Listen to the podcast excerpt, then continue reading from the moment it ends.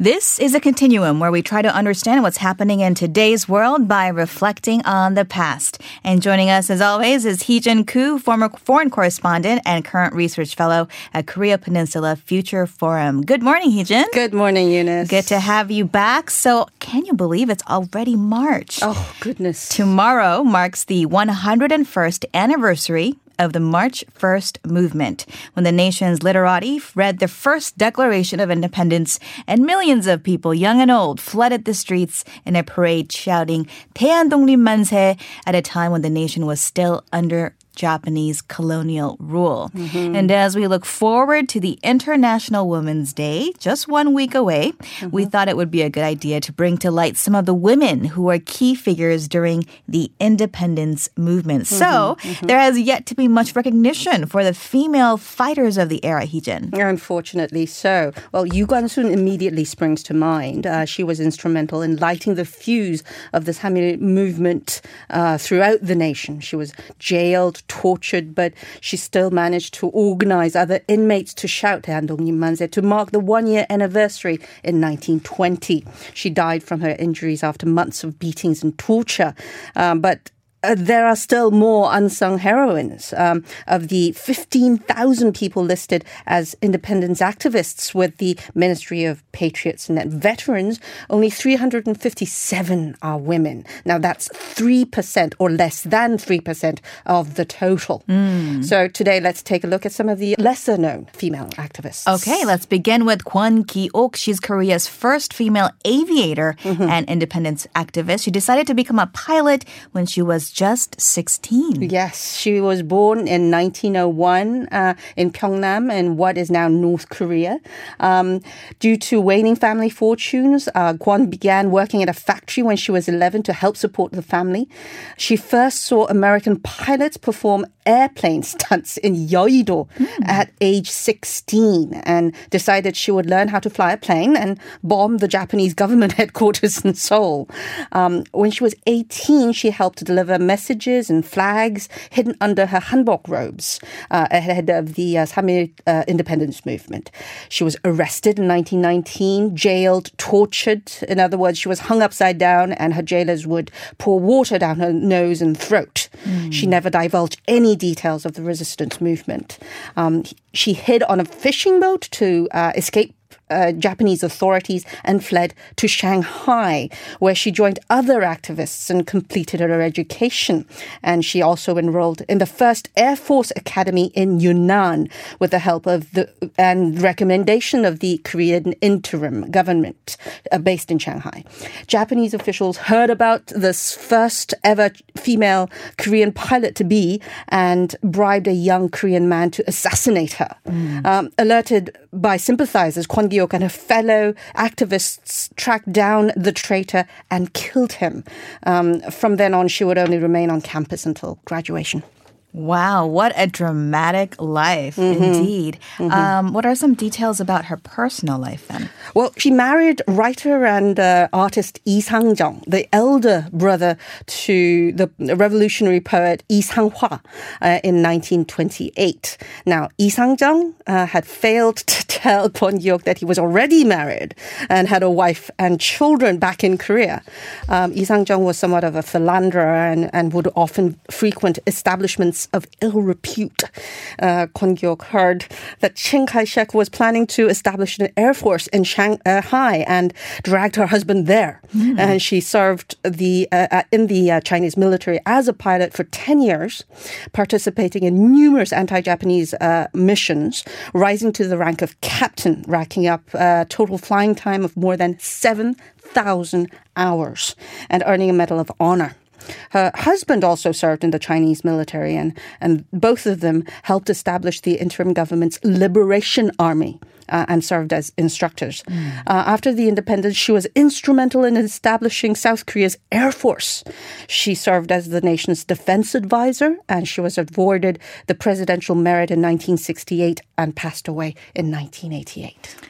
A remarkable life indeed. And we also have Yoon Hee-sun, who organized civilian forces during the colonial era. Now, uh, she was the eldest daughter of a family from a long line of Confucian scholars. Now, Yoon and her in-laws, um, uh, headed by her father-in-law and patriarch Yu Hong Sok, were um, instrumental in organizing Eibyang, or righteous armies. Uh, in other words, resistance fighters during the 1890s and 1900s. Um, Yoon herself argued for the necessity of enrolling women as part of the resistance um, and became part of it. Uh, when the uh, annexation treaty was signed in 1910, her father-in-law was so distraught he tried to commit suicide.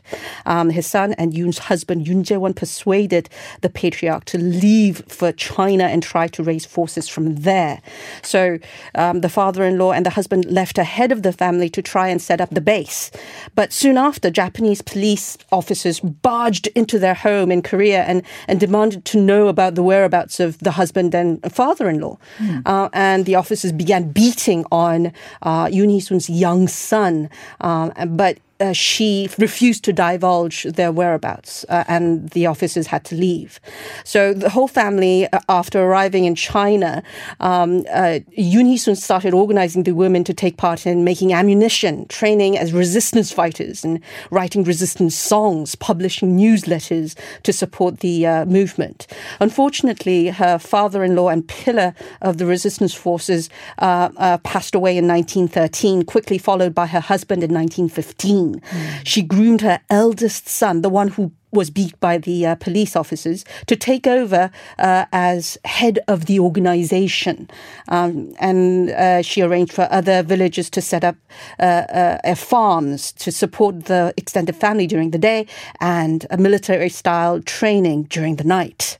Um, the son later was captured and tortured and died from his injuries in 1935. And the mother, Yoon Hee Sun, died 11 days later. Um, she was posthumously awarded the Merit in 1983 and the Medal of, uh, for founding the nation in 1990. Wow. All right. And last but not least, we have Lee Hae-ryun. She's also known as Helen An, and she is the wife of Tosan An Chang-ho, who's of course a philosopher, educator, and one of the early leaders of the independence movement abroad. Mhm. Uh, she was also born in Pyeongan-namdo in 1884. She was engaged at the age of 13 to An Chang-ho, um, and he, who was one of the students of her father, Lee Seok-kwan, uh, who was the village teacher, 서당 훈장. The matchmaker was actually An Chang-ho's grandfather.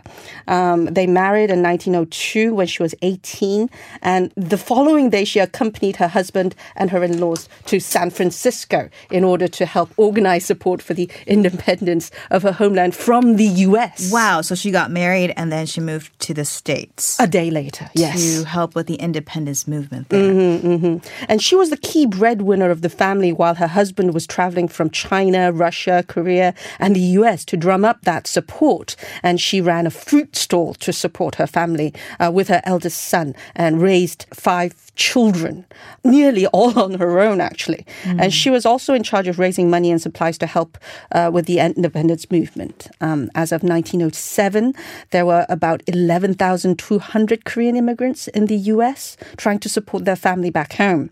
And she organized the coalition of patriotic housewives and urged the US government for its support for the movement as well.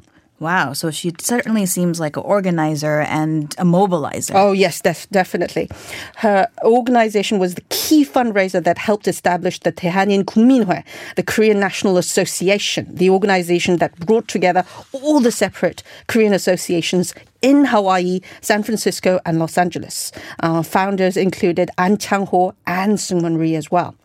Uh, she uh, continued with her activities even after the death of her husband in 1938 after his fifth arrest by the uh, Japanese authorities. Her husband died far from his family in Korea, actually. And Helen An raised their five children and continued with her husband's footsteps, in her husband's footsteps, uh, sending funds and supplies back home. Um, she passed away in 1969 and was posthumously awarded the uh, Medal of for founding the nation in 2008. Um, of their children, Philip Ahn became an actor appearing in Bonanza, Kung Fu, Hawaii Five-O, as well as movies like Love is a Many Splendid Thing.